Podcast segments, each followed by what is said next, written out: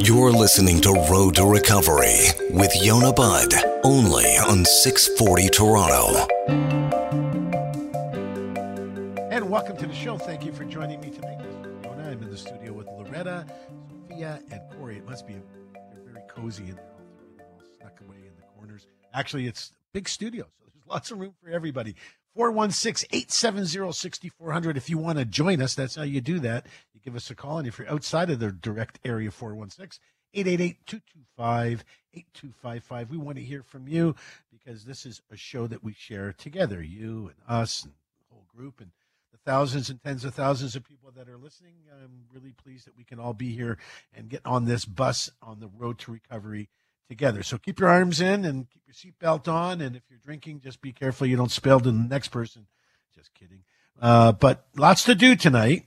Lots of stuff to talk about. Not all of it's going to be so fun and easy, but stuff that we need to talk about. And it's, uh, you know, a chance for us to share, a chance for us to help and heal together, literally together, not like, uh, Trudeau's together. I'm in this with you. You know, I got your back Yeah, Really hasn't been to my house once hasn't come to shovel my driveway or bring me food because I can't go out because I'm locked in or, or shut in or isolated. Nope, hasn't been here once. So I don't think he's in it with me. Anyway, listen, let's start this off a little on the light side for the first segment of the show. And uh, I want to ask you a question.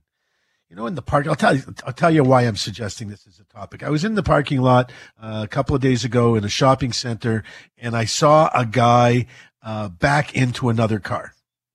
So um, I made the decision, good, bad, or indifferent, not to do anything other than to take down the license number and uh, wrote that pa- wrote it on a piece of paper. And when he left, I put it in the windshield of the person uh, whose car he hit and said, you know, this is. I didn't give them my name. I didn't want to get involved, but this is what I saw. And then I started to think about, you know, why wouldn't the guy just do the right thing and say, hey, listen, hit your car. Really sorry. Here's my name and phone number. Uh, write down my insurance information, put it on the windshield and do the right thing. And then I started thinking about what kind of notes go on people's windshields for very diff- various reasons. So how do you communicate when you're angry or displeased? Do you turn on your rage dial up a notch or so, or do you kill the problem with politeness?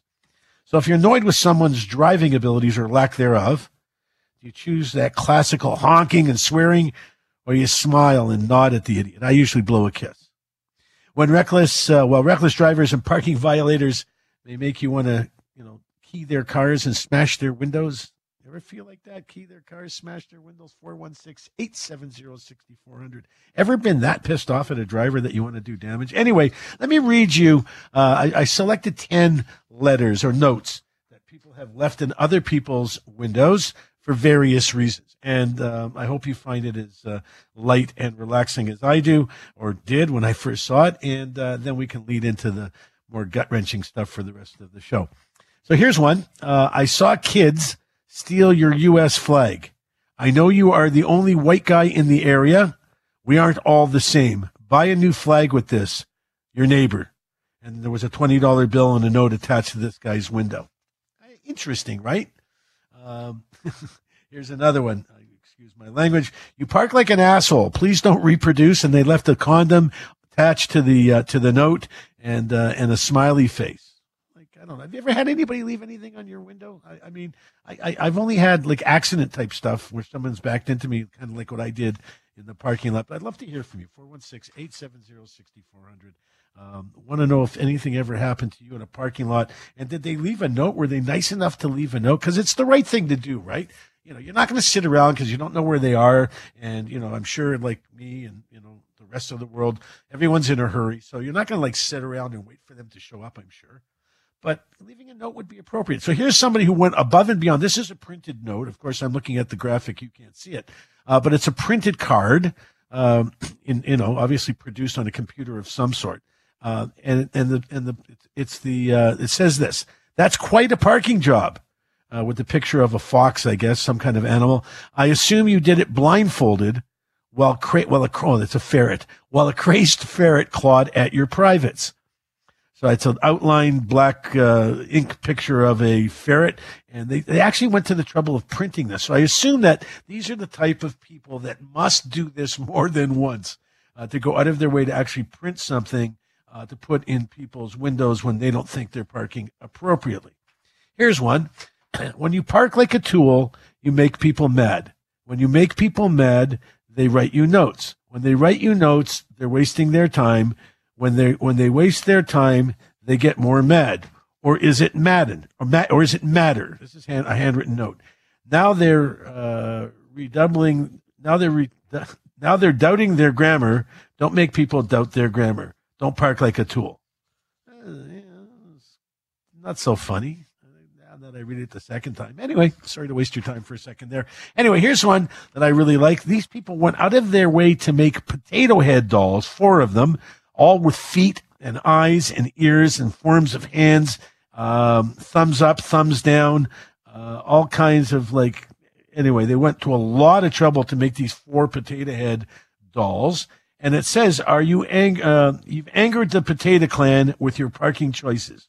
If you park in their space again, they will bring out their produce army. Uh, uh, uh, uh. So it's not a funny note, but holy mackerel! Someone parks and you take the time. Come on, man, seriously, take the time to make potato head dolls to prove a point. Like, just get past it. Like, so the guy didn't park nicely and just, you know, you can leave a note. I've done it often. Hey, do me a favor next time, leave space for both of us to park. Have a nice day. Right? Uh, here's one that I have to watch the language, so I'll do, I'll, I'll blank it in. Uh, I hope you don't F like you park because you'll never get in. Eh, printed. This is a printed card. This is something printed on a computer. Somebody went out of their way and actually produced these things. Oh, here's another one that I, I thought was kind of interesting. Um, and again, missing the graphic. I guess it's not really great for radio, but I really wanted to start talking about something light about uh, as it relates to notes and how we communicate with one another. And are we positive or negative? Are we, you know, lashing out or, you know, are we do something, you know, positive like saying, Hey, sorry that you parked like this. If there's anything I can do to help you park better next time. But either way, you know, somebody makes mistakes. I, I parked poorly the other day. I got to be honest. I parked poorly the other day and I came out and knew it. No one said anything to me. I just couldn't see the lines because of the snow. So I figured I was in the, you know, I was in the square and or in the, space I'm allowed. And, um, yeah, I realized I wasn't really probably nobody bothered me about it, but you know, I, will go out of my way to try not to do it again. But stuff happens, right? Um, and then here's another guy that got the shit parking award from work. This is something apparently they do once a month. Uh, anyone who doesn't park properly gets this award. And again, it's a printed document and printed card of some sort. Uh, so people obviously have encountered this before. Here's another one. Learn to park with manners. You must think I'm a sardine. Eh, whatever. Yeah, if you could go ahead and park in your own spot, man, that would be great. And then there's a drawing of a guy smoking a coffee, wearing a tie. It's a stick drawing with a guy, some nice head of hair on it, uh, having a cup of coffee, leaning on a desk. Like it's a lot of work, right? A lot of work. Maybe it's a way to vent. Maybe that's how you how you get past it and not uh, and not want to punch somebody in the face. Here's the last one. Congratulations, a printed card as well. Um, you know, obviously been used more than once. Congratulations, you've won the Inconsiderate Parkers Prize by occupying two parking spaces with one very small car and doing this for more than a month, far longer than anyone else has achieved. So it's a sarcastic kind of passive aggressive way to get the message across. I'd much prefer you write the note, frankly, than uh, get angry and go knock on your neighbor's door. Anyway, it was a lot funnier when I put it together than maybe it is coming out the other side. When we come back, we're going to turn the turn the tables a little bit. We're going to talk to a guest about uh, psychiatric burnout. The psychiatrists themselves are burning out, and man, when they're when our uh, when our psychologists and psychiatrists are burning out, we have a real problem here. Come back from break. That's what we're talking about. Yonah Budd, 640 Toronto. Addiction is a serious issue, and we take it seriously. This is Road to Recovery with Yonah Budd on 640 Toronto. We found that pretty universally, the pandemic seemed to be impacting all physicians. Mental health and physical health can no longer be viewed as two separate things, and we need both aspects of our health to be on point uh, to be healthy, and that's true for physicians as well. Welcome back to the show. This is Yonah on the road to recovery here on 640 Toronto. Thank you for joining us this evening. You know, there's a demand for mental health uh, care, um, and as that mental health demand um, skyrockets beyond belief, beyond anybody's possible uh, predictions, um, the, the, the the supply the the support groups, you know, the, doctors, the nurses, psychiatrists, psychologists, but specifically at the at the level of therapy, psychiatrists, psychologists, folks like me, um, we are dealing with an unheard, an unprecedented amount of um, demand in terms of people needing our time and uh, abilities and skills and whatever. But it, you know, it's not without taking its toll. You know, I do what I got to do, and everyone else, I'm sure, does what they need to do to kind of stay focused and uh, able to do our job. Uh, but Toronto psychiatrist Dr. Yusra Ahmad, um, she's in her. She got an infectious laugh. We're going to talk to her in a minute. I'm hoping she's going to laugh for me. I'm going to have to tell a joke. But the single mother and survivor of domestic violence worries about her 12 year old daughter learning virtually. Online school is difficult for her and difficult also for, for child and for her. She had to leave her in-person work at Toronto General Hospital when her daughter's schooling moved to online in 2020 and is relieved that classrooms are now set up to go back to school as it was last week. Uh, she now sees patients online, many of whom struggle with the same pandemic stress, loneliness, and anxiety that she suffers from, like most of us. Besides her practice, she's an advocate against gender based racial and religious violence and uh, understands that from personal experience. Uh, Dr. Ahmad, thank you for joining us tonight. Dr. Ahmad. Okay, well, I'm having just some technical difficulty. Okay. Can you hear me? I can hear you. Are you there? Yes, I'm here. Okay, okay, get out of the come out from underneath the closet. open the open the door and, and let you know tell the kids to go away and you don't have to hide in the closet. Oh gosh. yeah, no kidding, right? I actually had a patient tell me they were doing their work from their um their walk-in closet for like like a month and uh, I said, well, you got to probably find a better solution. I got people working out of their cars. Anyway, doctor, thank you so much for joining us. And uh, one of these days, I'm really hoping I'm going to hear that infectious laugh that people talk about. Crazy times, right? I don't know if therapists like you and I can say that, but crazy times, unprecedented for sure. Um, how are you managing? Uh, absolutely, I agree with you. Uh, these are unprecedented times, uh, and you can hear me, right? oh yeah, absolutely. I okay. promise. Okay, good, good. Uh, how am I managing? Well, uh, like everybody else, I'm doing the best I can with what I have. Okay.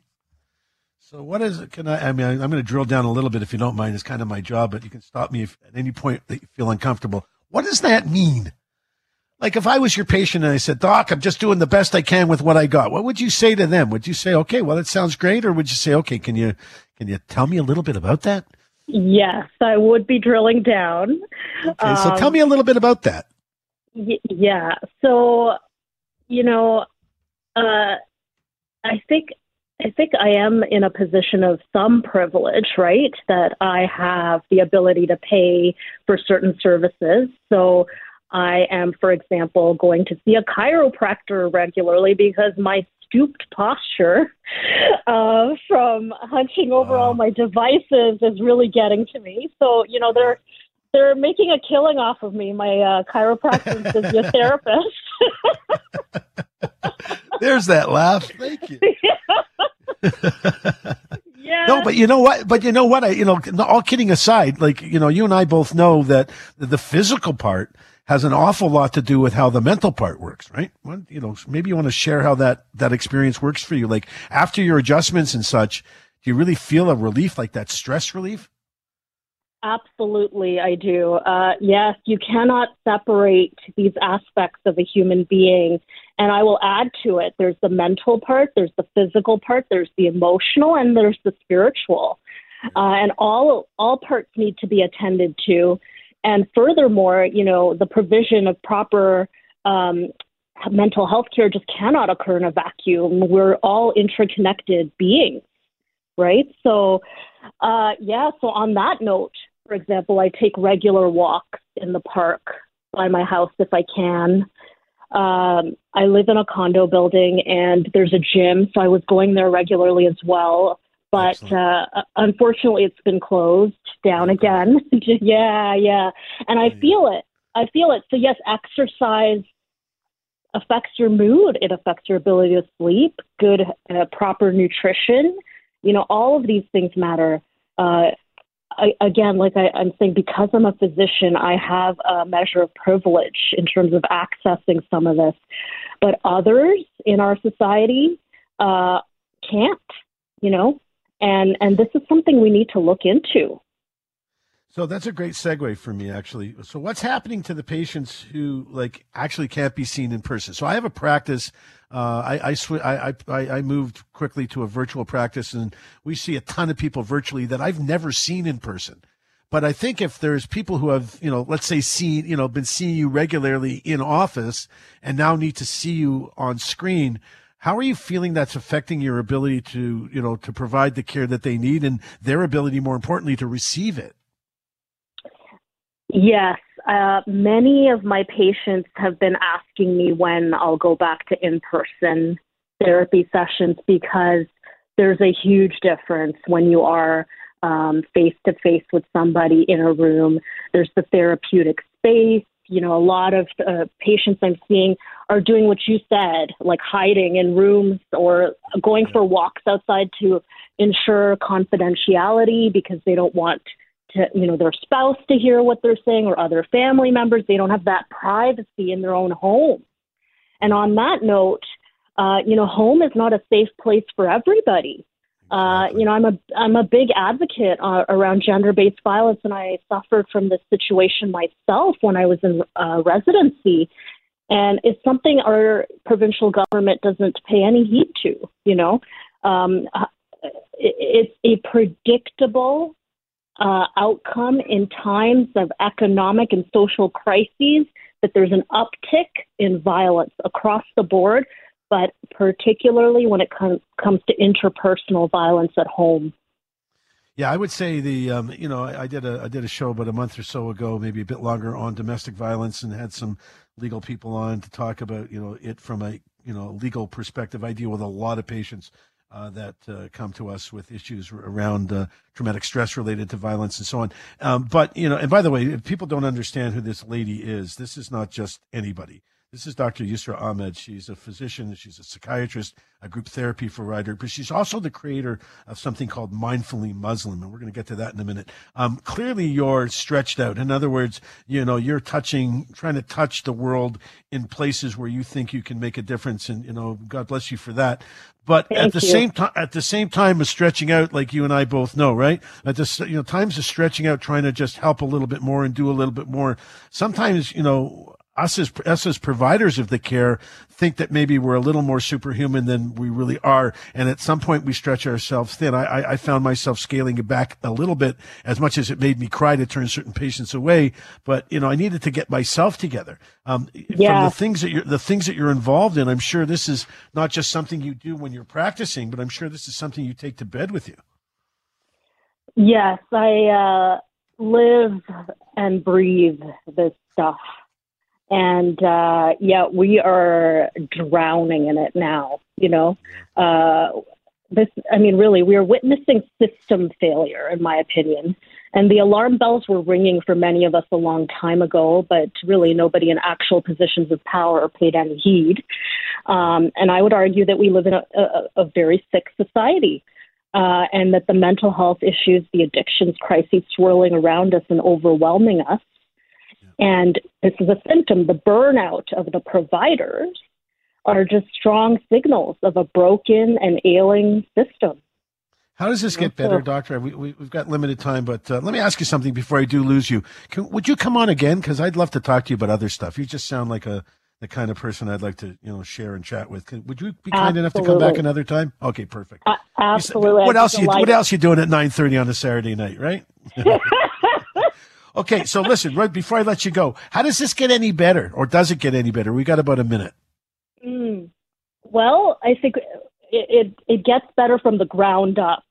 People need to band together and demand change. Uh, you know, we have to hold our politicians accountable, and uh, we need to work together in creative and dynamic ways to come up with uh, solutions. In fact, the solutions are well known. yeah, exactly. um, you know, it's a, a matter of finding the will to implement them. And, and, where do you think that will is going to come from? Is it going to is it going to require you know the, the, the misfortune of one of our politicians' families, or you know someone in the Trudeau family, God forbid, having an overdose? Like, what's it going to take for our leaders, quote unquote, and I say that tongue in cheek, our, our leaders to wake up and realize that the pandemic is one thing, but you're not going to jab yourself away from the mental health and addiction crisis that's going to be at least decades coming. Yes, yes. Well, uh, yes, leaders, when it hits them personally, for sure, they pay attention differently. But in addition, they they are our public servants. They work for us. We are their constituents, and we need to become more politically engaged. Well, it sounds like uh, sounds like burnout or not, you still got a ton of energy. I want to see where you get some of that and talk to you another time for sure. uh, um, thank you for joining us. I'm sure so sorry you ran out of time. You're you're you're wonderful guest, and hope to talk to you again. Dr. Yusra Ahmad. She is a physician, psychiatrist, group therapy facilitator, also the creator of Mindfully Muslim. Um, just a really nice lady trying to make the world a better place. Thank you for being on the show with us. When we come back from break, we're going to talk about your drinking consumption. Yeah, I know. I bring it up every once in a while. Want to hear from you. 416-870-6400 outside the area, 888-225-8255. You taking, you're taking January off? You're doing that dry January thing? Well, we're going to talk about that a little bit in the next couple of segments. So look forward to hearing back from you. Yonah Budd 640 Toronto. Welcome back to Road to Recovery with Yonah On 640 Toronto.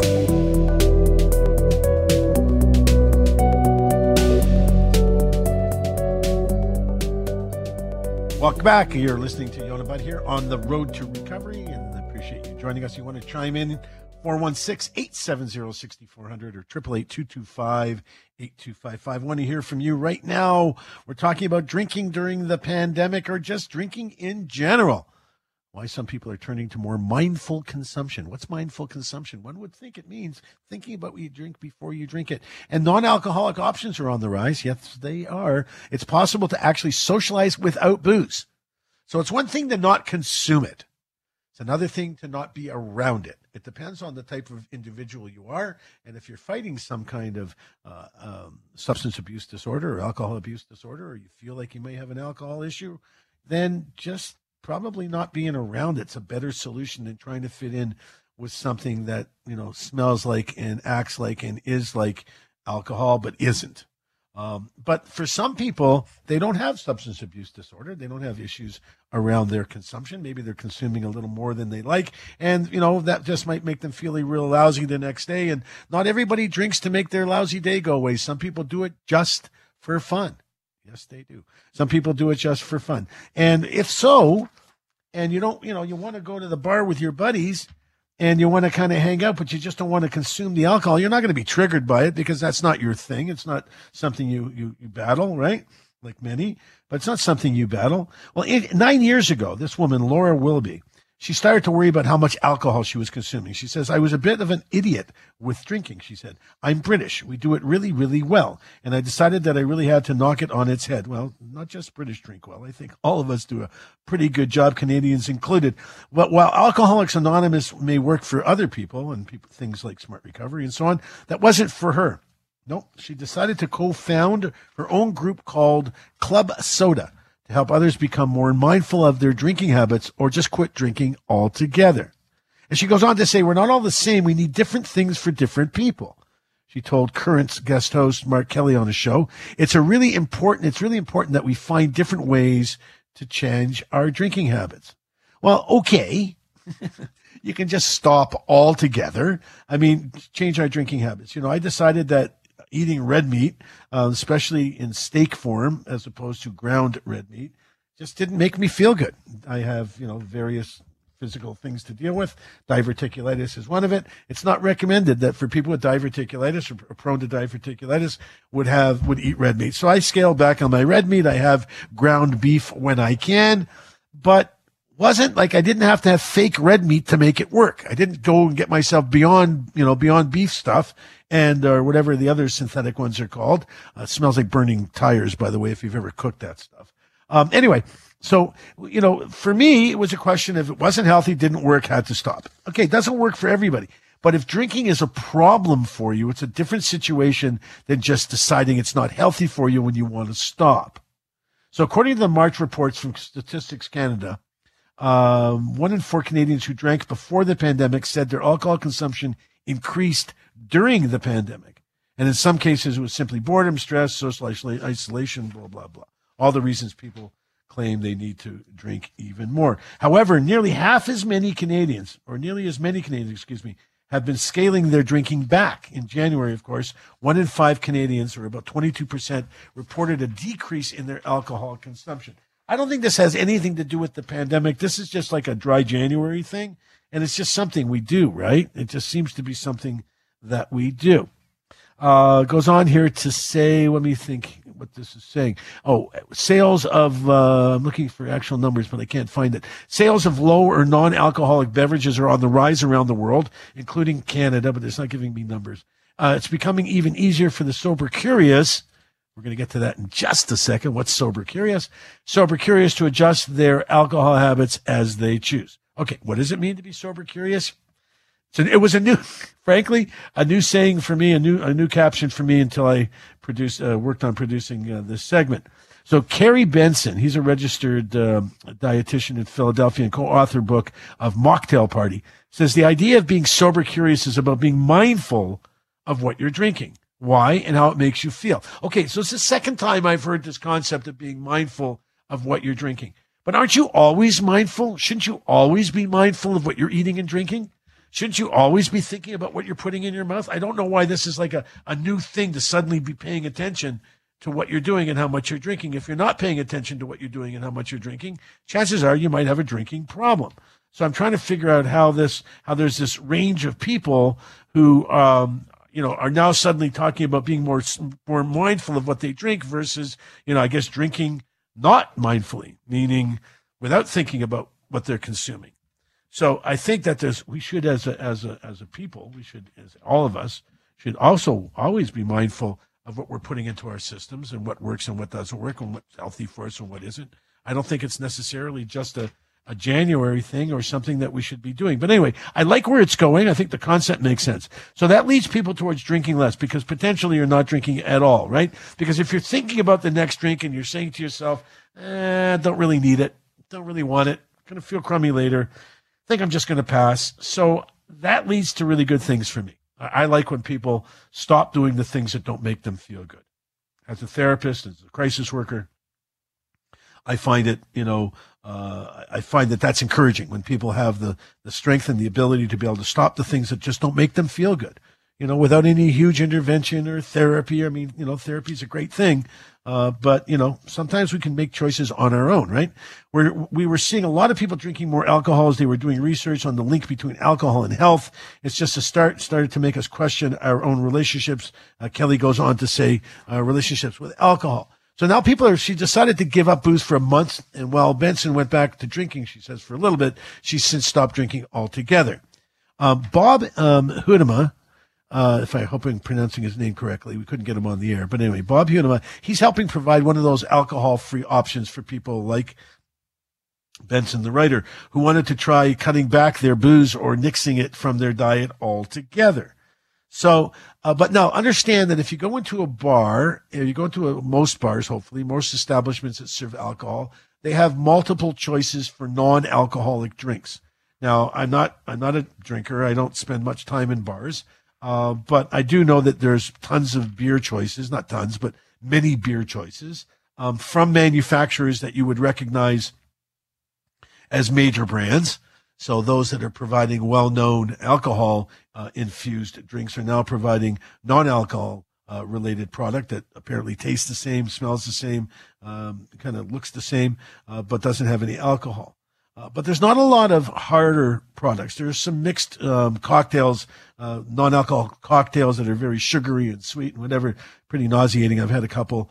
Um, didn't work much for me. But anyway, this guy, Bob Hudema, he created, he's the president of Distillex uh, Distillex Beverages. They're here in Toronto, and they make an alcohol-free gin called Sobrii. He said he came up with the idea after noticing booze was putting a damper on his productivity. The day after having a few drinks, he woke up. He loved cocktails, he says, but I hate hangovers. So now he takes what he calls a flexitarian approach to drinking. And, and this is interesting. If you're a social drinker, this is an interesting approach. He starts the evening with perhaps an alcoholic beverage, and then he immediately switches to non alcoholic. So that's easy to do if you're a beer drinker. You can start with one real beer, you know, one alcohol infused beer, and then you can have, you know, a three or four beer after that that don't include alcohol. So it's a question of being able to make those choices uh, for yourself, right?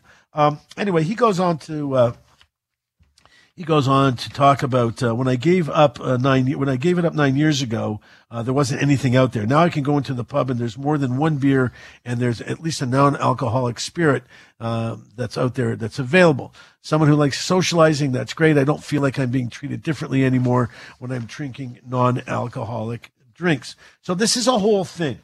The whole thing is trying to fit in uh, trying to you know keep up with the you know the rest of your social social sphere and so on to see if in fact you can make this this thing work right?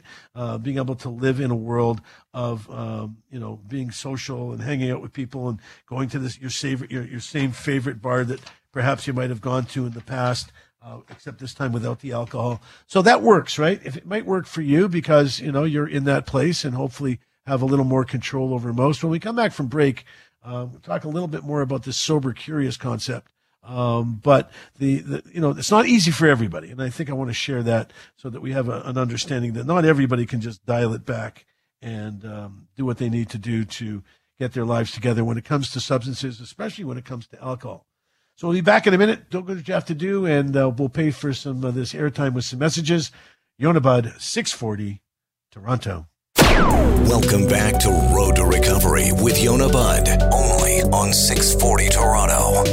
And welcome back. Thank you for joining me tonight. This is Yonah Budd here on the Road to Recovery. I appreciate you being here with us tonight. I want you to let, to let you know that Natasha's on the board tonight doing an amazing job. So if Natasha's mom is listening, good job, mom. She's doing a great job. Great. Anyway, just thought I'd do a shout out to Natasha's mom for her. Uh, but listen, I, I want to carry on with this conversation about curious, this sober, curious stuff, because alcohol is a big issue in our society. And, and, and you know, I deal with, um, in my day job, I deal with people all day long that have, that are running, um, you know, running, uh, up against the, the difficulty sometimes of giving up alcohol and controlling the amount of alcohol they do consume and so on. And um, I just thought we would know, spend a little bit more time because if you're on that line, and I know you might be out there, 416 870 6400, 888 225 8255. Give us a call, seriously. You can do it anonymously. We're not going to mention your name or say who you are. Uh, but I'd love to hear from you. If you're finding that you're just, you know, maybe decided that booze isn't working for you in 2022, you know, 2022, the year of you. I heard that on the show for the first time. 22, year of you. It's the year you take care of yourself, self care, and be a little more selfish. Learn how to say no and all that stuff. We'll get into it another time. But 22, the year of you, right? I made it up. Um, I haven't figured out the animal that goes with it yet, but we'll find something. I'll uh, I'll get Natasha or Sophia to help me out with that. But Sarah Kate, she used to enjoy a lot of wine. She's an avid runner and a communications professional, and the mother, uh, and, and she preferred cold climate Chardonnays. She's um, in different kinds of drinks from Italy, different wines from Italy. But in her early 20, in early 2020, she realized her interest in wine had morphed into three to four glasses a night. And that's how it happens, right? It just creeps up. Suddenly you're having a glass of wine with dinner and it just tastes lovely. And you know, you're pairing and doing all that cool stuff, which matches, you know, alcohol or, or wine specifically to uh, to various meals, right? So you know you're pairing your food together, and you're just realizing that you know you're having maybe two at dinner now, and then maybe finishing that bottle after dinner because you know what the heck, there's only a little bit left. Why bother putting it in the fridge? Like I get it, but if it creeps up on you, you wake up one day and you realize, OMG, I'm banging back a bottle a night, couple maybe on a Saturday night. This ain't healthy. So she didn't feel good, and she realized that her children understood what she was doing to herself as well.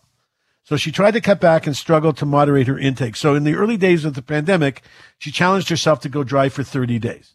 She was blown away by how she felt clearer, happier, and present.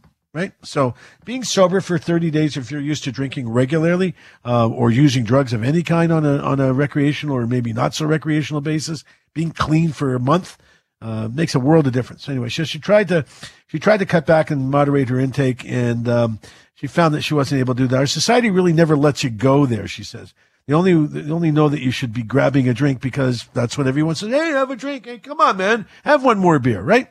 Anyway, this, that summer, a friend offered her a non-alcoholic gin drink. It was called Sobrii, uh, which is the drink that we talked about uh, being uh, created here in Toronto. And it was made in Stratford, Ontario. The non-alcoholic beers and wines that she's tried so far hadn't really been her thing.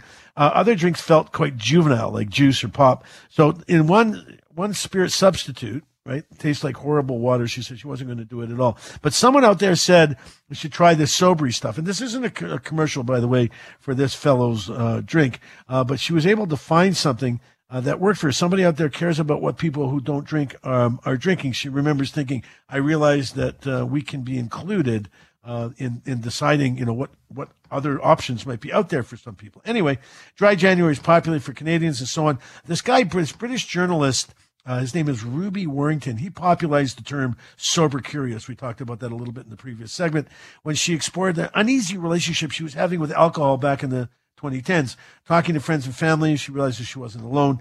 People didn't necessarily see themselves as addicted or having a problem, but felt that their drinking, you know, was maybe a little out of control. And because we live in a culture that, you know, supports all that. So anyway, this um, we Canadians spend, let me hear. So when she started exploring her habits, there wasn't much to fill the void. Mostly beers. We said unalcoholic beers, expensive, expensive sugary mocktails, those pretend cocktails, uh, some non-alcoholic spirits from the UK, which doesn't taste so great, apparently. Uh, Canadians spend 9.4 million a year on non-alcoholic spirits in 2019, and uh, in tw- and by 2020, that number jumped to 22 million according to market research.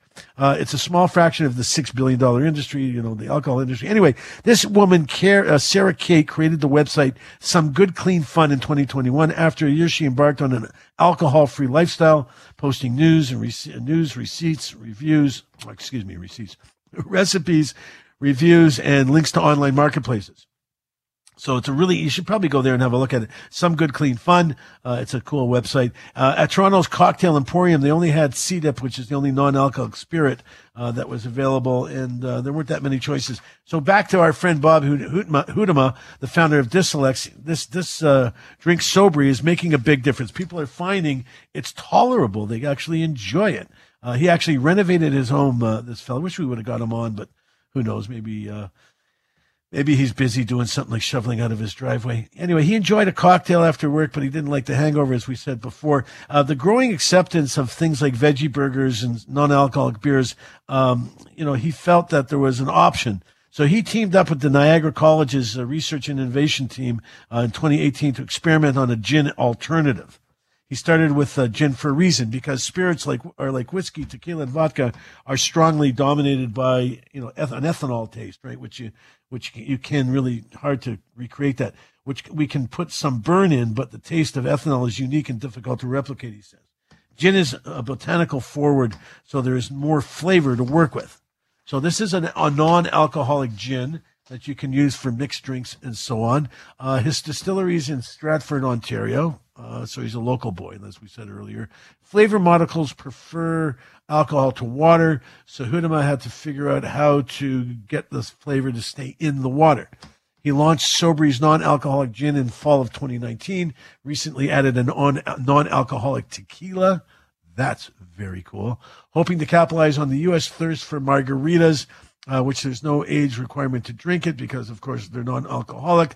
It only markets to those above the legal However, Sobrii only markets uh, to the those above the legal drinking age. The logic is that we're targeting people who already drink and made sober, curious choices. Uh, Ontario's Liquor License and Control Act does not apply to beverages with less than 5% of alcohol. It's considered non alcoholic. He was surprised by how well he did, especially with a $12 price tag. Uh, bottle of Sobrii is now $35, which is similar to the cost of alcoholic gin. Uh, he was on Dragon's Den in 2021 offering the drag. Anyway, very cool idea. Uh, these non-alcoholic beverages and these non-alcoholic spirits. Here's what I'd like to see. I'd like to see someone open a sports bar with non-alcoholic beverages and vegan and vegetarian offerings and see what that does just for the heck of it, right? Uh, we have Deborah on the phone from Etobicoke. We only got a minute or two with Deborah. How are you to these, How are you this evening, Deborah? How are you doing? Are you with me, Deborah? Okay, we can't hear you. So Deborah wanted to talk about her stress with drinking. Uh, Hello. Are you there? Are yeah, I'm there? here. Okay. Yes, uh, I'm here. Um, yes, I'm doing good. How are you doing? I'm doing well. So tell me about the stress drinking. Well, I um, I'm in a situation very volatile, uh, and I know that I don't need to get into that. Uh, um, so I know that there's times that I can probably drink, uh, you know, if I had access or whatever, probably every night, um, simply because I'm been held uh, very in a very bad situation by a roommate. But in any event, um, but then I, uh, you know, um, sorry, I'm a little stressed. I'm a little nervous. Uh, but then I, um, you know, wake up and then uh, decide, well, no, I'm going to make it a very, uh, you know, great day and um, do Drink. things, Yep. uh, you know, at my ability uh, and write down like what I'm going to achieve today, and it I feel better. So, and I Well, don't I- need to drink. Well, I appreciate you sharing. And do me a favor if you want, when you get off the phone here, because we're going to uh, get off the air here, we're going to go to break here on a, big hour break. On the hour, it's a much longer break, so I don't have that much time. But do me a favor if you're interested, um, give your provide your number to our screener, and if you're open to it, I'd be glad to give you a call during the week and see if I can uh, help you with some uh, coping mechanisms that might make your life a little bit easier. If you're if you're open to it. Did I lose you? Okay. I guess we lost Deborah somewhere. Anyway, when we come back. From, we come back from break. There's a whole bunch of stuff to do. Uh, we're going to talk about these shootings in Toronto. It's a sad, sad story. Going to be joined by my good friend and my brother Louis March uh, from Zero Gun Violence. So go take a break. Go stretch your legs. Go have a drink. Go have a smoke. Go do whatever it is you need to do. And uh, we'll be right back here in a few minutes. Yonah Budd, 640, Toronto. Live, interactive, and here to assist you if you need help. Dealing with addiction, mental health challenges, and more. This is Road to Recovery with your host, Yonah Budd. Only on 640 Toronto. Welcome back to the Road to Recovery. This is Yonah Budd here on 640 Toronto. I appreciate you joining us this evening. Get back on the bus, get your arms in the window so nobody gets hurt. Strap yourself in and let's get ready to rumble. Anyway, yeah, I'm trying to kind of lead you into it, but I, that's with a heavy heart. Uh, this 13 year old boy, as you might have heard, uh, was charged with the second degree murder in the teen's death in Toronto. Uh, they say a 13 year old boy was sec- charged with second degree murder after after second degree murder, excuse me, after shooting a thir- 15 year old uh, on Friday. It was around 11:30 p.m. when Wednesday when officers responded to a shooting in the underground parking garage of an apartment building at Gamble Road, uh, Gamble Avenue near Pape and Cosburn. Uh, when officers arrived, um, they said a teenage boy was suffering from life threatening gunshot wounds. He was later pronounced dead. Police have confirmed the identity of the victim as Jordan Carter. May he rest in peace and his family be uh, given some strength here and some support. Global News has learned he attended Lakeshore Collegiate Institute in Etobicoke, was living with his grandmother, actually. Was, the boy is now facing uh, second degree murder charges under the Youth Criminal Justice Act. They can't give out his name, uh, but he's scheduled to appear in court uh, this past Friday. Two handguns and ammunition were recovered in relation to this investigation. Uh, now we're going to be joined by my good friend, my brother Louis March, who is um, the uh, co-founder of, uh, or is the founder, excuse me, of Zero Gun Violence Movement. Uh, Louis, how you doing tonight, brother? Very good, my friend. Uh, Yonah, always good to be with you. Yeah, I appreciate you finding the time. I know you're a busy guy when it comes to this kind of stuff and just busy in general. Louis, the first thing I got to ask you 13 year old kid, two guns. It's the two gun. I mean, the whole situation's got me nauseated, but as I'm sure you, uh, but the, um, the, the two gun part, does that mean this kid was carrying two guns and, and ammunition or was there perhaps another shooter that no one's uh, even talking about? They're saying that they're not looking for anybody else. Clearly, the, the investigators are saying they're not looking for a second uh, a second uh, shooter. But um, and, and you have any news on this or any interesting uh, anything you can sort of share? No- nothing beside what the media has reported and what the police have said. Yeah. And it just raises a lot of questions. Uh, and what's the, first police, what's the first thing that what's the first thing that comes to your mind when you, you, you I mean you've been doing this forever um, and um, you know I'm sure I, am not you know I know you I know you well I love you we're brothers. I know that this, you never get hardened to this but you know I'm sure you've heard story after story. This one has to really hit home for some reason doesn't it? I mean and if so why? Well it's the age 13 years old uh, carrying guns willing to shoot it willing to take somebody's life uh, we, we, we had a shooting last year with a 14 year old girl getting shot. Yeah. Like, what's going on here? The young people are carrying guns and they're not afraid to use them. And uh, that is a scary thing. Uh, I'm not sure what the circumstances are because the police have not really said too much. But we had Houdini who got shot. Was it last year, the year before? He was walking downtown in broad, bright daylight. Yeah. And he had two people with him, a 15 year old and an 18 year old, both carrying guns. So the writing has been on the wall. The evidence is out there. Young people are carrying guns and they're not afraid to use it. But taking somebody's life, and I'm sure the 15 year old and the 13 year old knew each other. Here's the here's the thing. I, I, I remember years ago, I not several years ago on another network, I did a, you and I I think did a show about this, and um, I brought on a, a, psychiatrist out of London, Ontario, um, and um, we were talking about the mindset of a young person and what it takes to actually. It's one thing to sh- have a gun and you know shoot and spray and whatever.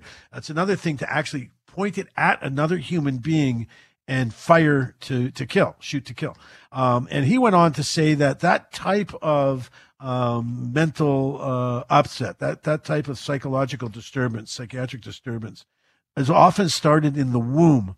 And when the and when the, the baby mother is you know exposed to violence or you know anger, yelling, screaming, that kind of stuff, often the child comes out um, somewhat prone to violence and anger and yelling and screaming as well.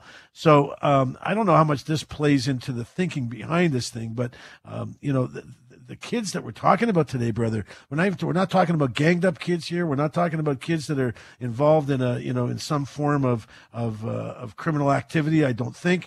Uh, you know, this boy that got shot, uh, shot and killed, you know, lived with his grandma in in uh, in Etobicoke. Was a nice kid from everything I've read. You know, helped everybody else in the neighborhood. The kids learn how to skate in the skate park, uh, uh, skateboard in the skate park, and so on. What's I mean, have you had a chance to communicate with anybody in this community yet? Not in the community because it's still fresh. Uh, but the fact of the matter is, you know, we've been speaking about this for the longest time. The characteristics of gun violence has changed dramatically. The age of the people, the willingness and brazenness of the shootings, they're not, they, they, violence has become normalized in their life. And they acted out. And one young kid said to me, his way of dealing with his personal trauma is by being violent. Right? Uh, we talk about the, the birth to prison pipeline now, not the school to prison pipeline. Because you're right, it starts early. And this is what's scary. Uh, if you speak to Marcel, Marcel will say that they had codes. They regulated who carried guns and when they would shoot them and, and circumstances. The kids today are using it to feel empowered and to glorify and celebrate. They're not thinking of the consequences, you know. The average person will think of the consequences, and that might become the deterrent. But for these kids, they think they're invincible. And Is carrying a gun for somebody, using a gun, they don't go through the normal thinking process, the usual thinking process. Is is this just something you think that you know? Um, you know, you and I did a show a while ago with Marcel Wilson, who's you're referring to as Marcel uh, Marcel Wilson, One by One movement, um, who's also a close friend of ours. Uh, but you know, we had Marcel on and a couple of kids, and I remember that 15 year old kid saying to me, "I don't think about the future because I don't plan to. I don't think I'm going to have one. I expect to get shot and killed any day." You think that's the mindset of a lot of these young people that you know, gun violence for them is okay. You know, if I shoot, I shoot. I get shot, I get shot. Where the where the value, the life value structure seems to be, uh, you know, unbalanced to say the least. Well, a 15 year old said to me, Yonah, he fears living more than he fears dying. And I said, You know nothing about living. You're still in diapers. He says, I don't know what he has to go through on a daily basis to survive. So they welcome death. Well, not they. Some of them welcome death. A 20 year old, we went and said, I went and said, Happy birthday to him. He said, Louis, I didn't think I was going to get to 20.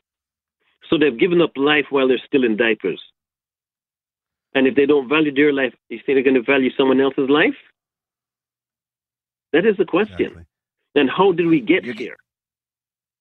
And, and, you know, and and you know, the, the study goes or the article goes on to say that the police are now investigating, uh, you know, these guns. They believe that the firearms they they uh, secured uh, were brought across the border from the United States. You know, you and I have talked about this many many times about the exactly. of guns coming across the border. But what you know, what what's the plan? Like I know you and your team, and uh, um, you know, you and your team are out there talking to families, communities, people like Marcel are working the streets, actually, you know, working with families and trying to make a difference and empowering kids to have other choices than violent choices. Um, you know money's being talked about. You know we talk about it every time we get on the air. Are you mm-hmm. seeing any different are you seeing any difference in, in in governmental support now that the kids are getting younger the shootings are getting more frequent? Are we getting any indication? Because i know you're right there uh, with your ear to the to the ground so to speak when it comes to government choices and decisions. You sit so on the, many the of the board. city, the city of yeah. toronto is about to release their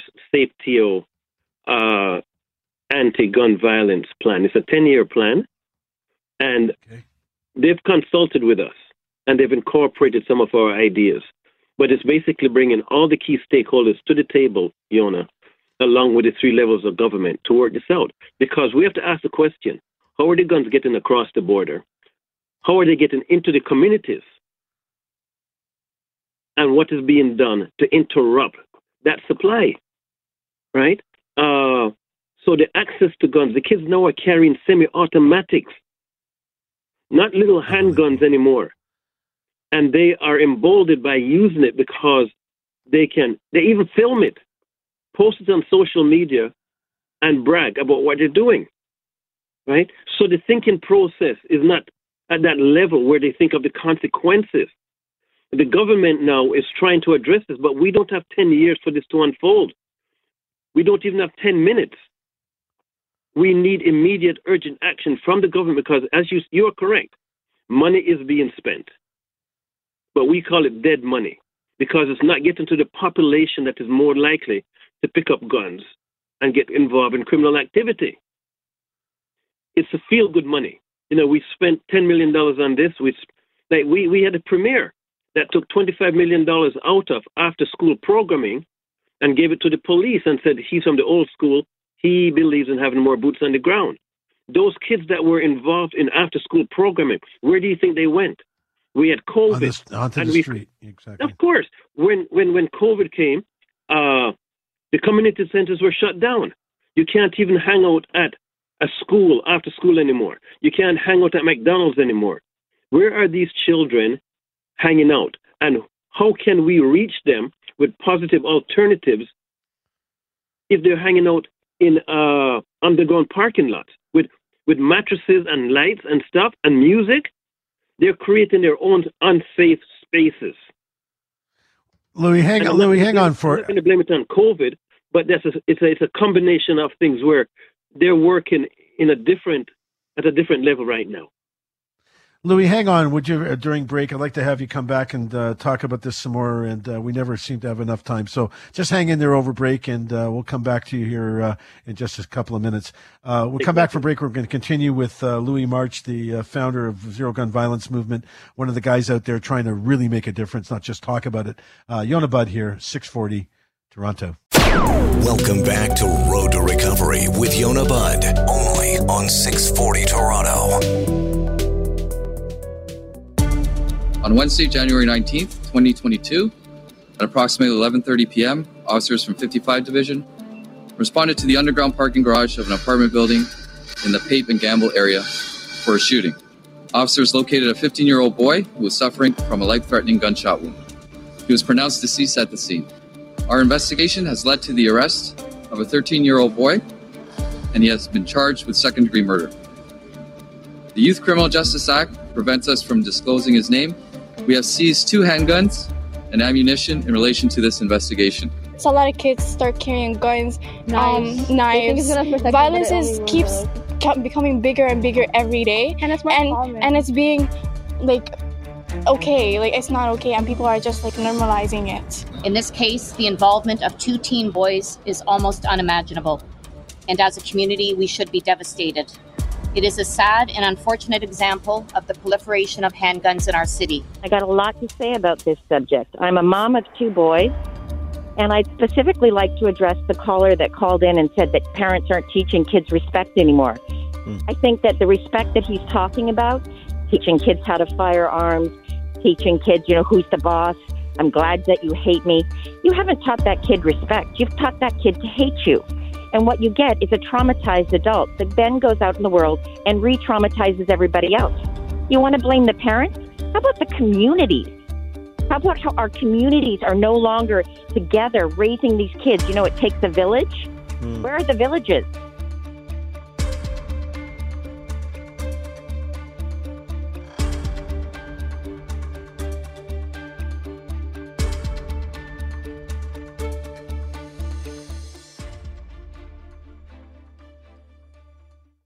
Welcome back. This is Yonah Budd here on the Road to Recovery with my good friend, my brother Louis March, from uh, the founder of Zero Gun Violence Movement. Louis, I'm sure you heard the clip on the outset.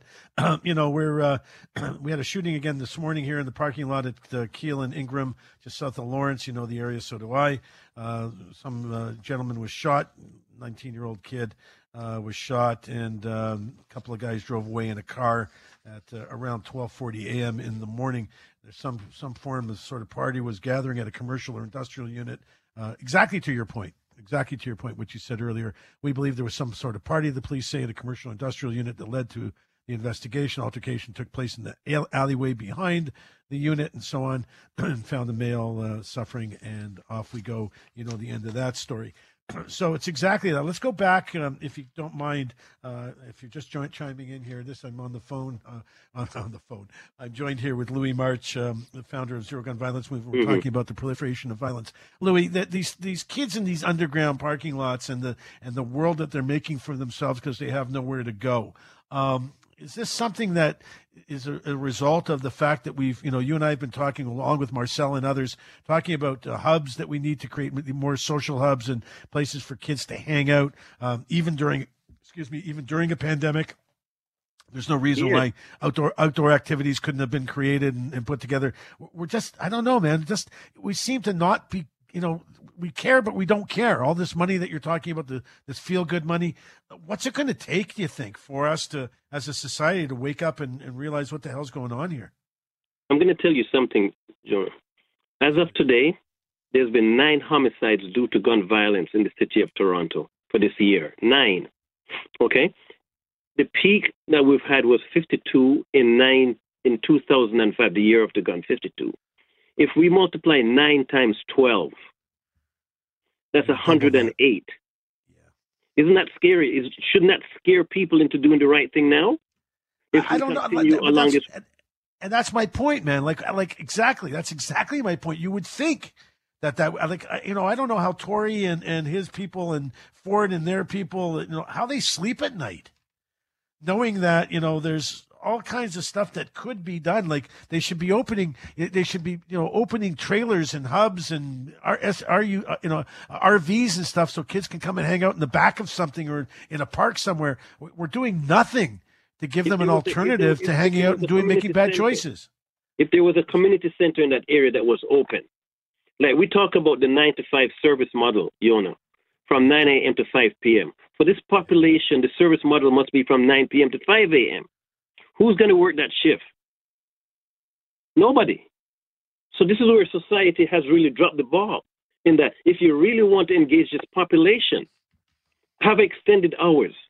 Look at those hubs, those areas, right, and create safe spaces where they can come and they can be around people like Marcel, myself, others that actually do care, right?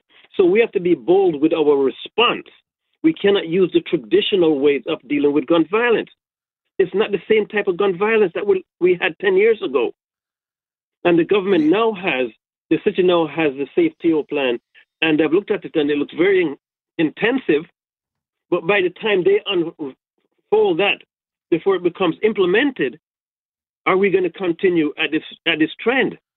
It's 108 homicides for this year if we just do a, a, a quick calculation. So let me ask you something. Twice, you, worst, the, twice the, our worst year let me ask you something. You you and I and I hear your passion, brother, and I'm I'm I'm just so sorry that you you and I even have to keep talking about this. But if we don't, nobody will. Maybe who knows, right? But you know, you said that they were listening. That, that you you were they you got you were consulted. You and Marcel and the and the crew were were consulted by by government in terms of putting out this plan. Can you give us a? We only got a couple of minutes left, but can you give us a um, a sneak preview? Do you think of, of some of those uh, some of those uh, strategies that they're talking about? Perhaps the ones that you've you've added to the to the equation. I think the most important one is that they've brought the key stakeholders to the table and they've committed to the plan itself. So we're talking about the Board of Education, we're talking about housing, we're talking about policing, public health, right? They've come to the table and now, now they've agreed that this is a collaborative effort that is needed. And that's important for us. They talk about funding community outreach initiatives or engaging community in a meaningful way. The first word in community safety is community. It is not politics, politicians, and it's not police. So there's a more structural way of engaging uh, community in the solutions, which is something that Marcel and others have been speaking about for years. But by the time they implement this and bring it out, where are we going to be at? Right? Uh, they've also spoken about dealing with trauma in the communities. If you go into one community right now, it might be bright, active, energetic, and lively. You go into another part of the city where violence is normalized, it is shut down totally. These people are traumatized. One mother says she is not going to allow her three children to take garbage out at night in case something happens. This is Toronto 2022. The trauma in these areas uh, is the, it has become the foundation this, for, for the violence that's taking place.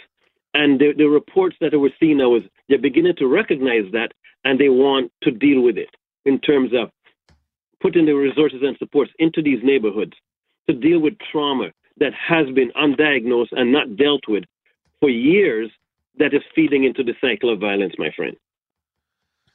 Well, listen, brother, I'm uh, I'm always glad to talk to you. You're, you know, I wish we had a better better answers, better solution. We'll have you come back on again and again until we can come up with a solution that people actually pay attention to and listen to. But uh, God bless you and the people that do the hard work that you do, and uh, I just love you for it. Louis March, my good friend, my brother, he's the founder of Zero Gun Violence Movement, a good friend of the show, and uh, just one of those guys out there grinding it through the snow and the hail and the pandemic and all, just to to try to make a difference. Thank you, brother, and uh, we'll talk Thank again you, soon. Really my appreciate pleasure. you. Really appreciate you, you know, for giving us yeah. this opportunity to say this.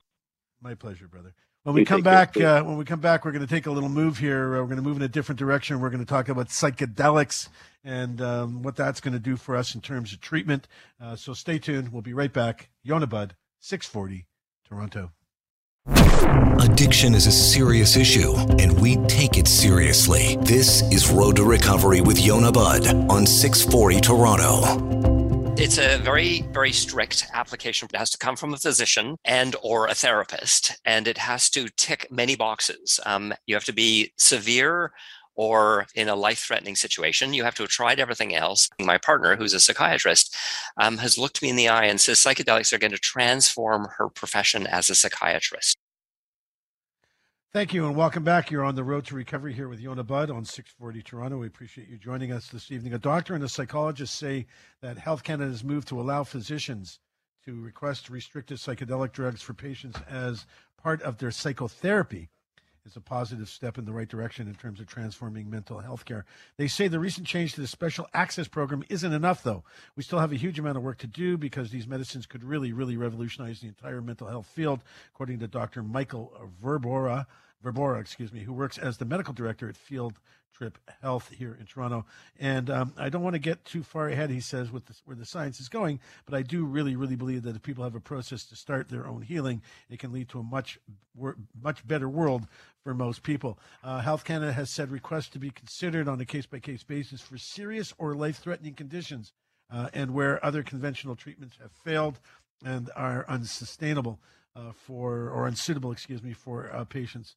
Uh, uh, goes on to say that uh, change isn't designed to have a wait list because it's meant for emergencies. Health Canada has said applications will be processed within two days, but it's unclear when a decision would be made. Joining me this evening is Ronan Levy. He's the uh, executive chairman of Field Trip Health.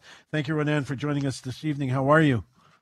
Uh, my pleasure. I am doing okay. I'm actually recovering from a, a, case of COVID, so if I sound a little bit coughy or sniffly, I apologize, but uh, I'm on the mend. No, I was going to say, hey, what's up with the sexy voice? And before you out me on the air, um, I know I owe you, I owe you a bagel and a coffee. So I just figured I'd let you know hundred thousand people hear me tell you that. So uh, we're definitely going to have to get together. But but get over the COVID and send me a negative test. Anyway, Ronan, um, th- here we are uh, at a at a at a place where I think you know you and your folks have worked real hard to get to, uh, where now uh, the government's considering the use of uh, of magic mushrooms, uh, perhaps ketamine, LSD, MDMA uh, which is uh, the con- active ingredient in ecstasy. Uh, lots of ch- stuff changing on the horizon in terms of the ability to access it. Uh, but I guess the um, the threshold still becomes almost impossible for the average person. Are we still seeing that? I mean, you know, you maybe we should tell people a little bit about what Field Trip does first, um, and then maybe carry on and answer that question. Field Trip uh, is is committed to doing what? Yeah, exactly. So we're, we're uh, really building the infrastructure necessary to deliver psychedelic assisted therapy. So across North America, we have 11 locations providing ketamine assisted therapy. So there's no restriction on access to ketamine or ketamine assisted therapy in most jurisdictions around the world.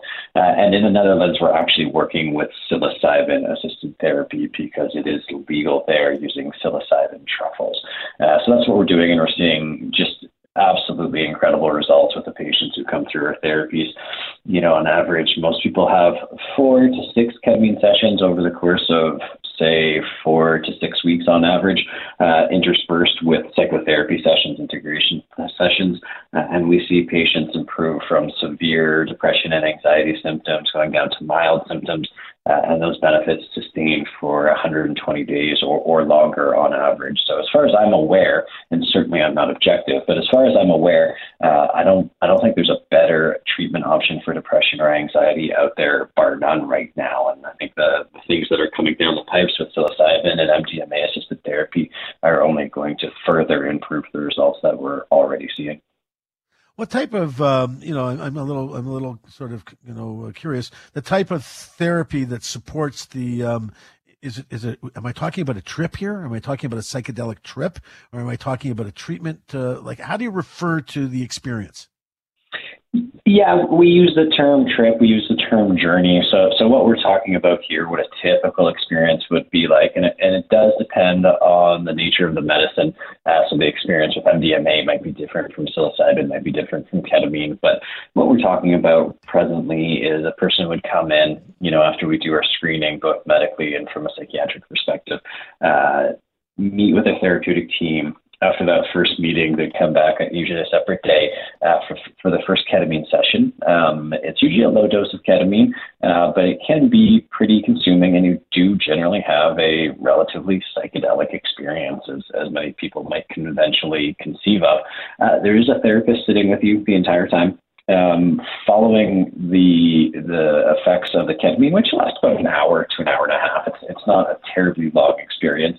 Uh, there's an opportunity to talk with your therapist. Most people are not terribly verbal during the actual trip itself, uh, but afterwards they, they tend to share what came up, and I think that's an important part of the therapeutic process. Um, and then, you know, a day or two later, we do an integration session, which is there's no drug involved, there's no medicine. We're just using conventional cognitive behavioral therapy techniques, motivational interviewing, behavioral activation, that kind of stuff, um, where we take the insights that came out of the psychedelic experience because during the trip, uh, very often people are able to revisit past traumas or see the world from a different lens or, you know, just see things or have a different outlook. And during those integration sessions, the therapist can help you really integrate that into your psyche and turn it into lifestyle change as well. Because we know lifestyle and, and eating habits and exercise and all this kind of stuff as well uh, is an important part of one's mental health. So it really is quite a robust experience and, and really hits on many different aspects of mental health and well being to, to lead to these transformative outcomes. What, what's the what's the skill set of the uh, of the therapy uh, the therapy provider? Are we talking about a psychotherapist? Are we talking about a uh, you know social worker? Are we talking about what kind of what, when they're sitting with a therapist? Give me an idea of the the, the modality or the or perhaps the, the training credentials that each of those uh, therapists, if you will, would have um, in this particular setting. Yeah, it, it depends uh, jurisdiction by jurisdiction, but by and large, you know, anyone who's qualified to provide psychotherapy uh, is is someone who's well suited in our eyes uh, to be at least a, a, good candidate as a therapist. So in Ontario, we have clinical psychologists with PhDs, we have um, people with masters of social work who are qualified social workers because they're also qualified to provide psychotherapy. We have licensed psychotherapists as well. If you go to California or New York, the nomenclature can change a little bit, but the, the standard is still the same, which is if you're qualified to provide psychotherapy as broadly defined, then, then you know, from our perspective, you're, you're qualified as a candidate. Most of our therapists come with some degree of psychedelic therapy training. So we offer internal training, experiential training, um, but there's uh, at least one institution, the California Institute for Integral Studies, that offers a master's in psychedelic therapies. Uh, and MAPS which is a nonprofit organization in the U.S., uh, the Multidisciplinary Association for Psychedelic Studies, which is actually the organization leading the phase three clinical trials for MDMA assisted therapy with the FDA, also offers MDMA assisted therapy. There's a Canadian nonprofit called TheraPsil, uh, which has actually got the government to grant a Section 56 exemption for them to train people on psilocybin assisted therapy. So there's a def- number of different uh, training um, providers in Canada and the US that help people with the basic training in psychotherapy become more experienced with hands on training uh, with psychedelic therapies. Have you uh, been on a trip yourself, brother?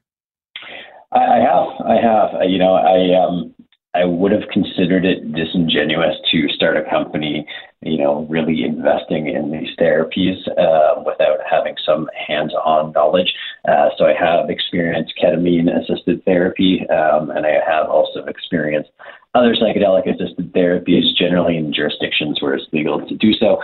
Um, but uh, yeah, I felt it was important personally to know uh, what I was getting involved with. And, and when you speak to many people in the psychedelic industry, they strongly, strongly recommend that uh, no one become a therapist until they've had the experiences themselves because it really is an ineffable experience. And if you haven't experienced it, it's really hard to comprehend what your client may be going through on a mental or emotional journey. I'm talking to uh, Ronan Levy. He's the executive chairman of Field Trip Health, and um, I hope you recover real quick from this hoarse and uh, scratchy voice. And I will get you out for that bagel and coffee because I want to learn a lot more about what you're doing. And uh, and uh, yeah, just a real good guy. So thank you so much for being here tonight, knowing that you weren't feeling great. Uh, I hope this uh, hope that you're able to just save more lives, man. I know that that's what you're committed to doing, and that's why you're in business. So thank you, thank to, you hats off to you, my brother. Um, Thank and, you. Uh, hope hope you feel better real soon. Uh, when we come back from break here, we're going to talk about um, the number of people that have died from opioids. Um, and that they actually set, looked for care. They went to seek care uh, prior to them dying from the overdose. Uh, we have a recorded uh, segment with myself and um, Alex uh, Pearson on the On Point portion of the wellness check the On Point during the On Point uh, uh, segments um, on Thursday evening. So when we come back, we're going to share that with you and uh, hope that uh, it opens your eyes to some stuff here. Yonah Budd, 640, Toronto.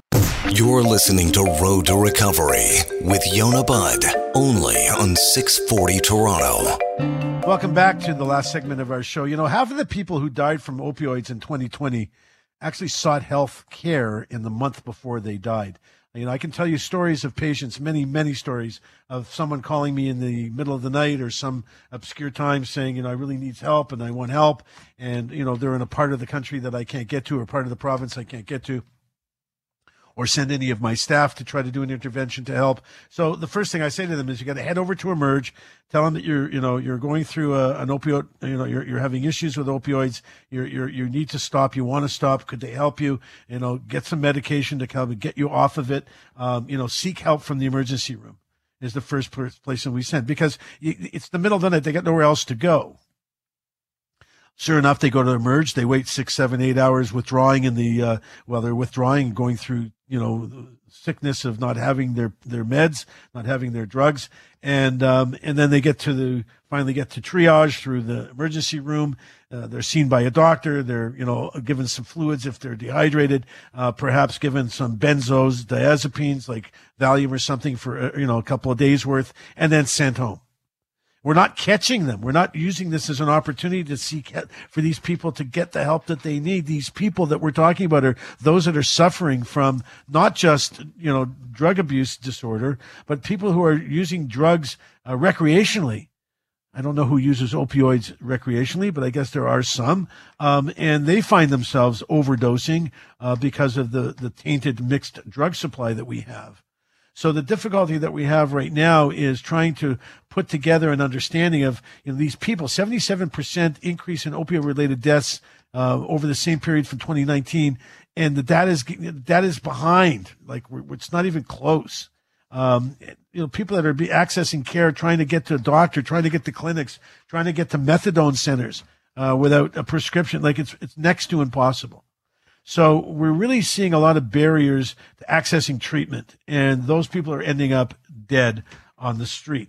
I, I did. A, um, I was invited to, to, do a wellness check. I do a wellness check every Thursday uh, at 9 p.m. on On Point with um, Alex Pearson, and uh, that's uh, at 9 p.m. on Thursdays. It's called Wellness Check. Please join us there as well. And um, we have. Um, I want to share my discussion, my my visit with Alex this past Thursday as we talk about this subject and the this you know the, the issues with fentanyl in our system, our drug system, and uh, what we're uh, the suffering that people are going on and, and dealing with as a result of this. Uh, have a listen, and we'll be right back here.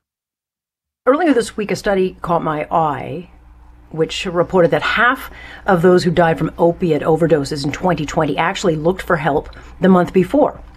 They actually went to an emergency and uh, were turned away for whatever reason. But when you look at the issue here, I mean, opiate overdoses have skyrocketed during this pandemic when you look to the period of March 2020 to December 2020 by 77%. And data that was released before the holidays in 2021 suggests we could start seeing about 2,000 opiate deaths monthly in the coming months. So, what this report seems to show is that addicts out there are trying to find help in our healthcare system only to die because the help's not available. Yonah Budd is co-founder and clinical director of the Farm in Stouffville and Recover at Home addiction and crisis therapist. He's also the host of Road to Recovery on 640 Toronto, Saturdays 9 until 11. He joins us now. Good to have you. Nice to be here, Alex. Thank you. So I saw this uh, report come out, and what it seems to tell me is that you know there are just too many barriers to help those addicted to drugs. And um, as you know, I mean, when you're in crisis, barriers are a death sentence. Yeah, hundred percent. I think that uh, it's obvious if you can't get the help you need when you need it, and uh, you're one of the fortunate few that get to the point where you actually have the energy and the strength to ask for the help and then it's turned away, mm-hmm. a couple of things happen. Number one, you know, we see people die and fall off. And so, the other is that people lose interest and faith and respect for the system. And, uh, they eventually, you know, also end up in, uh, on death's row. So it's, it's a, it's a terrible situation. And what's, what's interesting here is not all of the deaths are quote unquote uh, drug abuse um, are people with a, br- a, drug abuse or substance abuse disorder. Mm-hmm. Some some a lot of some of these deaths, I'm not sure what percentage, um, are people who are re- weekend or you know recreational users and end up mm-hmm. in a in a bad situation, end up in a hospital uh, for an overdose, and they're sent home. Um, mm-hmm. So you know a, a lot of them are, are just not being treated properly once we get to the door of the help uh, that's available, and uh, that's where we're failing people. We're, we're, even when they walk through the door, through the lineups and whatever, they get to us. We're doing not, not doing a great job of helping them when they get there. So, where do they go? Back out into the streets. Yeah, and we don't know why someone would go to the hospital, or it didn't give us any context to the situation at hand, or why they were, you know, turned away. But oftentimes, as you know, an addict will go to the emergency, and it seems like, and I'm not putting the blame on on frontline staff because they are absolutely swamped, but they get shuffled around, or maybe the needs don't get taken seriously because our system is so strained that we can hardly handle health crises, but we have z- almost zero supports for actual mental health care um, emergency supports in this country, and, and navigating the system is very, very difficult. Well, especially now, and listen, I'm nothing against my brothers and sisters in healthcare. They do a great job and, you know, they do the best they can, but I can't tell you how often weekly, it's, it's multiple times weekly where I'm on the phone with somebody in a different jurisdiction that we just can't get to and help and, you know, going through their situation. And the, I tell them, you know, first thing you got to do is like go to emerge, tell them you're having a hard time. You want to get off the drugs or alcohol. It happens with alcohol as well. You know, you, you, have, you need some help. You, you, need a, you know, a few meds to get you past the withdrawal and maybe a, a referral to a program. And, you know, and 12 hours later, they called me and they say, you know, sent me home gave me some IV and uh, sent me home. So um, it, it's frustrating because it, it, has to be emergency rooms, as, as, difficult as it is for the operators of them, um, are, are a place where people are going to walk in that are in need and need to be at least directed somewhere where they can get their needs met. And if it's not in an emergency ward, then maybe it's in the withdrawal management center somewhere or in some mm-hmm. form of clinic or, or something. Uh, obviously, it's not in place yet, We is desperately needed. Uh, they need to go somewhere, but they're the, they're the net. So if the yeah. net is broken, then what happens is they fall through the net and we end up with lots of deaths. And like you said in the onset, the numbers are going to be soaring. It's, it's going to be oh, yeah. out of control in years to come. Yeah, we call it collateral damage. It's, it's it just desensitizes people. But you know, we, we always hear about the injection sites, which are the only solution apparently. But what bothers me is, to your point, you know, if someone's addicted and going actively actively to, to find the help, we just don't have the options to help them in that moment. You know, we don't have um, you know readily available rehabilitation centers to say, hey, come on, come with me. We can get you rehab right now. You got to get on a waiting list, and, and and that frankly, it's expensive. So we just don't have a system in place for that. Because ultimately, isn't it kinder, Yonah, to get people freed of their addiction? I mean, we we seem to have turn this conversation of keeping people imprisoned, uh, uh, you know, facing almost a certain death, and that that's the only treatment. Yeah, and then switching them from you know uh, you know heroin to methadone or Suboxone, which is an opioid under its uh, opioid opiate as well. You know, we're switching. You know, there's people, thousands and thousands and thousands of people in this country that line up daily to get their methadone drink and then go back to work. Uh, they're not free of anything. So, but let me ask you something. You know, we had a whole bunch mm-hmm. of, I think you and I had this tent discussion a few weeks ago yeah. uh, about another subject. You know, so what's a big deal to throw up a tent or two at the back of Sunnybrook or the back of yeah. St. Joe's or the back of, you know, uh, one of the buildings somewhere downtown or an empty building somewhere downtown? What's the big deal to throw up something and get a little help from the military and put together withdrawal management centers, help people get through it? If they can't give them a short-term methadone supply, you know, have some, have students come in that are lear- that desperate to learn to do some clinical work, uh, Uh, that are in social work or in addiction counseling programs or all forms of psychiatric programs and psychology programs, have them come and work the floor, so to speak, and we can help these people for not a whole lot of money. So yeah, no one's listening. Yeah, I mean, we, no one's listening.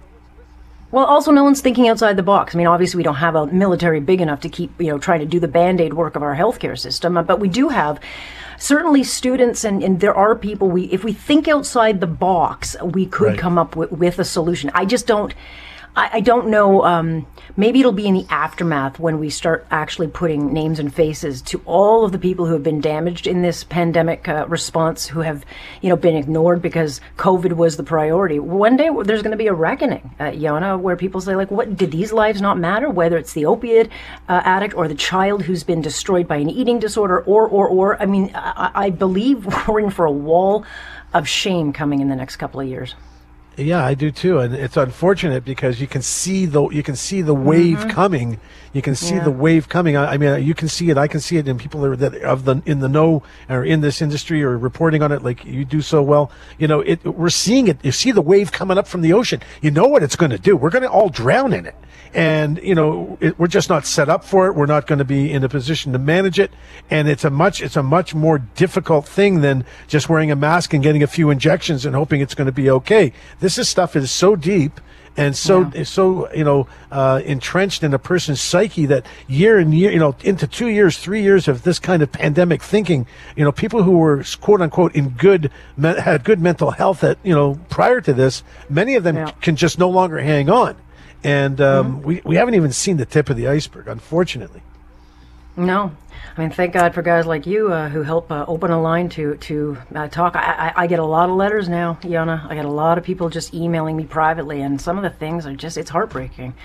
It is yeah, because you know they're looking. For, people are looking for answers anywhere they can get them. And, uh, or they're just looking for someone to talk to. They're listening. They're yeah, looking for yeah. someone to understand that they're they're not alone, and it's it's terrible.